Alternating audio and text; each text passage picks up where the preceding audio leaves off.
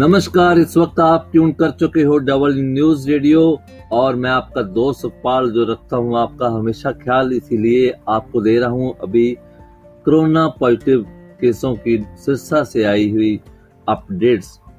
कल 100 पॉजिटिव मरीज मिले और 2 की मौत हुई। डबली उपमंडल में 20 कोरोना पॉजिटिव पाए गए हैं। कल अस्पताल से फरार हुए कोरोना पॉजिटिव युवक को शराब के ठेके से के पास से स्वास्थ्य विभाग की टीम ने पकड़ लिया है।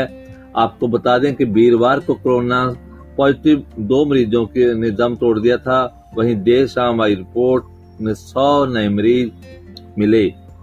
जिले में अब तक आंकड़ा बढ़कर 3355 हो गया है, जबकि अब तक 55 पॉजिटिव मरीजों की मौत हो चुकी है।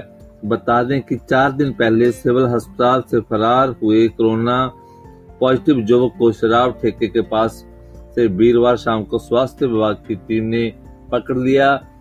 जानकारी के अनुसार सिरसा शहर के अग्रसेन कॉलोनी निवासी 67 वर्षीय बुजुर्ग कोरोना पॉजिटिव पाया गया था और जिसके इलाज के लिए शाह सतनाम जी अस्पताल में भर्ती करवाया गया। इलाज के दौरान कोई सुधार नहीं हुआ और व्यक्ति ने बुधवार को इलाज के दौरान दम तोड़ दिया।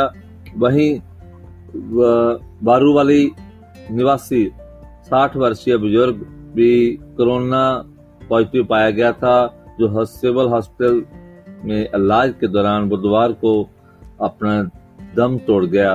उधर सिरसा सिविल हॉस्पिटल में 4 दिन पहले रंगड़ी गांव का एक कोरोना पॉजिटिव युवक का एम्बुलेंस चालक को चकमा देकर भाग निकला और स्वास्थ्य विभाग ने वीरवार शाम को युवक कोरानी रोड ठेके के पास से पकड़ लिया। आपको बता दें कि यह युवक 4 दिन पहले रंगड़ी गांव से कोरोना पॉजिटिव पाया गया था, लेकिन जैसे ही एम्बुलेंस के द्वारा उसे स्वास्थ्य विभाग की टीम हॉस्पिटल में लेकर आई तो वह युवक चकमा देकर भाग गया था और आखिर 4 दिन तक यह टीम स्वास्थ्य विभाग की टीम व पुलिस टीम से ढूंढती रही, लेकिन कल शाम वह एक ठेके के पास से पकड़ा गया और उसे द्वारा आइसोलेट किया गया है।